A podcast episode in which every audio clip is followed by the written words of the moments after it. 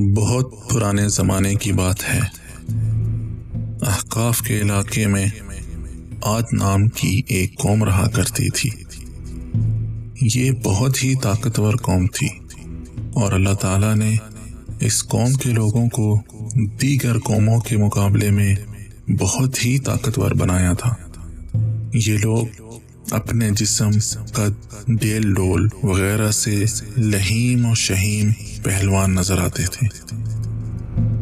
اور دوسری قوموں کے لوگ ان کے سامنے بونے نظر آتے تھے۔ اور یہ دیکھنے سے ایسے لگتے تھے کہ جیسے ان کے جسم فولاد کے بنے ہوئے ہیں۔ یہ جس قوم سے بھی جنگ کرتے یا لڑتے، تو تھوڑی ہی دیر میں اس قوم کو شکست دے دیتے تھے۔ اور کوئی دوسری قوم ان کو شکست نہیں دے پاتی تھی۔ اللہ تعالیٰ نے بھی ان کی ہر چیز میں برکت ڈال دی تھی۔ ان کی وادیاں اونٹوں، گھوڑوں اور بکروں سے بھر گئی تھی ان کے کھیتوں میں فصلیں بھی بہت زیادہ ہوتی ان کو اللہ تعالیٰ نے بیٹے بھی عطا کیے۔ غرض یہ کہ اللہ تعالیٰ نے ان پر اپنی نعمتوں کی خوب بارش برسائی۔ جب دولت و سرود بہت زیادہ آ گئی، تو اس خوشحالی کی وجہ سے یہ لوگ عیش و عشرت میں پڑ گئے اور بلند بلند عمارتیں تعمیر کرنے لگے۔ اور ان عمارتوں کی تعمیر کا مقصد رہائش نہیں، بلکہ فخر و غرور اور طاقت کا اظہار ہوا کرتا تھا۔ خود تو وہ خیموں میں رہتے تھے۔ یہ عیش و عشرت میں اس حد تک گم ہو گئے کہ انہیں اپنے ابا اجداد کی سنائی ہوئی کہانی طوفان نوح بھی یاد نہ رہی۔ حالانکہ اس کے نشانات ان لوگوں نے خود دیکھے تھے۔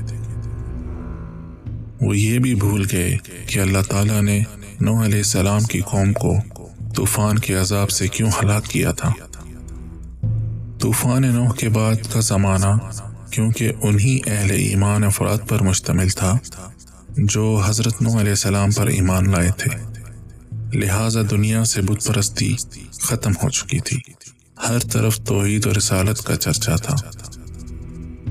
لیکن وقت کے ساتھ ساتھ شیطان ان لوگوں کو توحید و رسالت کی دعوت سے غافل کرتا رہا۔ کیونکہ اسے سیدنا آدم علیہ السلام اور ان کی اولاد سے دشمنی تھی۔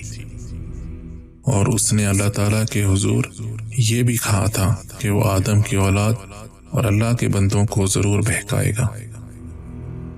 اب کیونکہ عرصہ دراز سے سیدنا نو علیہ السلام کے بعد کوئی پیغمبر بھی نہیں آیا تھا اور لوگ توحید کی دعوت سے غافل ہونے لگے۔ خاص طور پر قوم عاد تو بالکل ہی غافل ہو گئی تھی۔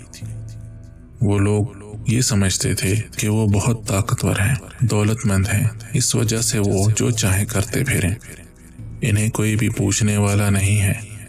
اور یہ لوگ شیطان کے جال میں مکمل طور پر پھنس گئے۔ یہ عقل ہی کو سب کچھ سمجھنے لگے۔ ان پر شیطان نے وہی ہر بار اپنایا جو وہ ہمیشہ استعمال کرتا ہے۔ یعنی پہلے ان کی آل و اولاد کو تصویروں اور مجسموں کی فتنے میں مبتلا کیا اور پھر آستہ آستہ انہیں بت پرستی کا زہر پلا دیا۔ یہی کام قوم آت نے بھی کیا اور یہ قوم بھی اپنے نیک لوگوں کی تصویروں اور ان کے مجسموں کی پرستش کرنے لگی۔ جب اس قوم نے بھی حضرت نو علیہ السلام کی قوم کی طرح شرک کرنا شروع کر دیا، ان کی بت پرستی اور سرکشی حد سے بڑھ گئی۔ تو اللہ تعالیٰ نے ان کی ہدایت کے لیے اپنے پیغمبر سیدنا حود علیہ السلام کو بھیجا۔ سیدنا حود علیہ السلام نے ان کو سمجھایا، توحید کی دعوت دی اور اسلام کا درس دیا۔ مگر یہ لوگ تو شیطان کے جال میں اس بری طرح پھنس چکی تھی کہ یہ حضرت حود علیہ السلام سے کہنے لگے، اے حود ہم تو تمہیں بے وقوفوں میں سے سمجھتے ہیں اور جھوٹوں میں گمان کرتے ہیں۔ کوئی یہ کہتا کہ، اے حود تم تو ہماری طرح ہی بشر ہو۔ کافروں کا ہر دور میں اللہ تعالیٰ کے پیغمبروں پر یہی اعتراض ہوتا تھا کہ تم تو ہماری طرح ہی بشر ہو۔ ان اعتراضات کے باوجود حضرت حود علیہ السلام اللہ تعالیٰ کے پیغام ان لوگوں کو پہنچاتے رہے۔ آپ ان کے پاس بار بار جاتے اور پیار سے سمجھاتے۔ کہ اے میری قوم، تم ان بتوں کی پرستش کیوں کرتے ہو؟ جنہیں تم نے اپنے ہاتھوں سے تراشا ہے۔ تم اللہ تعالیٰ کی عبادت کیوں نہیں کرتے؟ جس نے تمہیں پیدا فرمایا ہے۔ تمہیں مال و دولت دی، اولاد کی نعمت عطا کی، خوشحالی عطا کی، رزق میں برکت دی۔ ان نعمتوں کا حق تو یہ ہے کہ تم صرف اللہ ہی کی عبادت کرو اور تم اللہ کو چھوڑ کر ان بتوں کی پرستش میں لگے ہو۔ اور یہ بے جان بت نہ سنتے ہیں، نہ بولتے ہیں اور نہ ہی جواب دیتے ہیں۔ یہ تم کو نفع نقصان کیسے پہنچا سکتے ہیں؟ قوم عاد نے حضرت حود علیہ السلام سے کہا، اے حود، کیا ہم ان خداؤں کو چھوڑ دیں جن کی عبادت ہمارے باپ دادا کیا کرتے تھے اور ہم ان کی عبادت صرف تمہارے کہنے پر چھوڑ دیں؟ ایسا ہرگز نہیں ہو سکتا۔ اور تمہارے پاس نہ کوئی دلیل ہے، نہ کوئی ثبوت۔ حضرت حود علیہ السلام انہیں پیار و محبت سے سمجھاتے رہے، لیکن انہوں نے حضرت حود علیہ السلام کی بات نہیں مانی۔ حضرت حود علیہ السلام نے انہیں اللہ تعالیٰ کے عذاب سے ڈرایا۔ بجائے اس کے کہ وہ نادم ہوتے، اللہ تعالیٰ پر ایمان لاتے، کہنے لگے، بھلا ہم سے بھی بڑھ کر کوئی طاقتور ہو سکتا ہے؟ حضرت حود علیہ السلام انہیں تبلیغ کرتے رہے۔ سوائے چند لوگوں کے کوئی ایمان نہ لایا، باقی پوری قوم مسلسل سرکشی کرتی رہی۔ یہاں تک کہ اللہ تعالیٰ نے ان کافروں کو تنبیہ کے طور پر یہ سزا دی کہ تین سال تک ان پر بارش نہیں برسائی، جس کی وجہ سے یہ لوگ قحط سالی میں مبتلا ہو گئے۔ ان کے گھروں میں فاقے ہونے لگے۔ ان کے کنویں خشک ہو گئے۔ ان کے پاس گھاس بھی کھانے کے لیے نہیں تھی۔ جن کھیتوں پر یہ فخر کرتے تھے، سب میدان بن گئے۔ حضرت حود علیہ السلام نے انہیں پھر سمجھایا کہ شاید اب یہ سمجھ جائیں اور اللہ تعالیٰ پر ایمان لے آئیں۔ پھر حضرت حود علیہ السلام نے ان کو بڑے عذاب سے ڈرایا کہ اصل عذاب تو اس سے بھی زیادہ خوفناک ہوگا۔ تم اب بھی ان بتوں کی پرست سے باز آ جاؤ اور اللہ تعالیٰ پر ایمان لے آؤ۔ مگر یہ کہاں ماننے والے تھے؟ کہنے لگے، اے حود، لے آؤ ہم پر وہ عذاب جس کا تم ہم سے کہتے ہو۔ اور اپنے دل ہی دل میں خوش ہوتے کہ ہماری طاقت کا عالم تو یہ ہے کہ دنیا میں بسنے والی دیگر قومیں ہم سے ڈرتی ہیں۔ ہم بلند و بالا عمارتیں تعمیر کرتے ہیں۔ ہمارے قد تو پہاڑوں کے برابر ہیں۔ ہمیں کوئی عذاب کیا ہلائے گا؟ ہم اس عذاب کا مقابلہ بھی کر لیں گے اور اسے اپنی طاقت سے روک لیں گے۔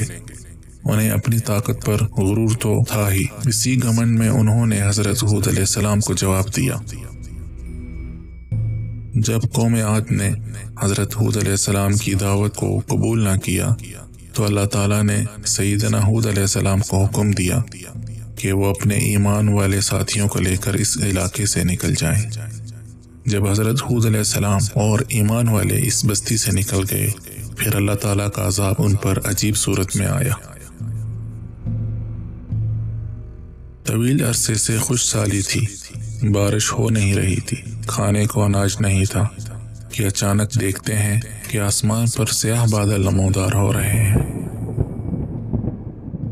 بادلوں کو دیکھ کر خوشیاں منانے لگے کہ اب یہ بادل ہم پر برسیں گے اور ایک مرتبہ پھر خوشحالی ہمارے پاس آئے گی۔ قوم عاد کی ایک عورت تھی جس کا نام مہت تھا۔ اس نے جب ان بادلوں کی طرف دیکھا تو چیخ مار کر بے ہوش ہو گئی۔ لوگ بہت حیران ہوئے کہ ابھی تو یہ اچھی بھلی تھی اور بادلوں کو دیکھ کر خوف زدہ ہوئی اور چیخ مار کر بے ہوش ہو گئی۔ جب اسے ہوش آیا تو لوگوں نے پوچھا، اے مہت تو نے کیا دیکھا جو بے ہوش ہو گئی؟ اس نے بتایا، میں نے ان بادلوں میں ایک ایسی آندھی کو دیکھا ہے جو آگ کی طرح سرخ ہے اور اس کے پیچھے پیچھے کچھ لوگ ہیں جو ان کو ہنکاتے ہوئے لا رہے ہیں۔ جس بادل کو وہ بارش کا بادل سمجھ رہے تھے، وہ تو عذاب کا بادل تھا۔ اس میں بارش کے بجائے عذاب تھا جو کہ وہ خود چاہتے تھے۔ بس ذرا ہی دیر گزری تھی کہ تیز ہوائیں چلنے لگی اور اس نے سرخ آندھی کی شکل اختیار کر لی۔ یہ ہوا اتنی ہولناک تھی کہ اس ہوا نے قومیات کے طاقتور پہلوانوں کو پہلے اوپر اٹھایا اور پھر زمین پر پٹخ دیا۔ ان کے طاقتور لوگ ہوا میں یوں اڑ رہے تھے جیسے کوئی دن کا ہوا میں اڑ رہا ہو۔ اس آندھی میں ذرات بھی تھے اور بجلی کی کڑک جیسی ہولناک آوازیں بھی۔ اس آندھی نے ان کے بڑے بڑے بلند و بالا محلات کو زمین بوس کر دیا۔ ان کی خیمے ہوا میں اڑ گئے۔ ان کی ہڈیاں ٹوٹ کر چورا چورا ہو گئیں۔ ان کا گوشت بکھر گیا اور یہ سب کے سب مردہ ہو کر زمین پر گر پڑے۔ یہ آندھی مسلسل آٹھ دنوں تک چلتی رہی۔ یہاں تک کہ زمین پر قوم آگ کا نشان مٹ گیا اور وہ قوم جو اپنی طاقت پر گھمن کیا کرتی تھی، اپنے بلند و بالا محلات پر اتراتی تھی۔ کھجور کے کھوکھلے تنے کی طرح زمین پر پڑی ہوئی تھی۔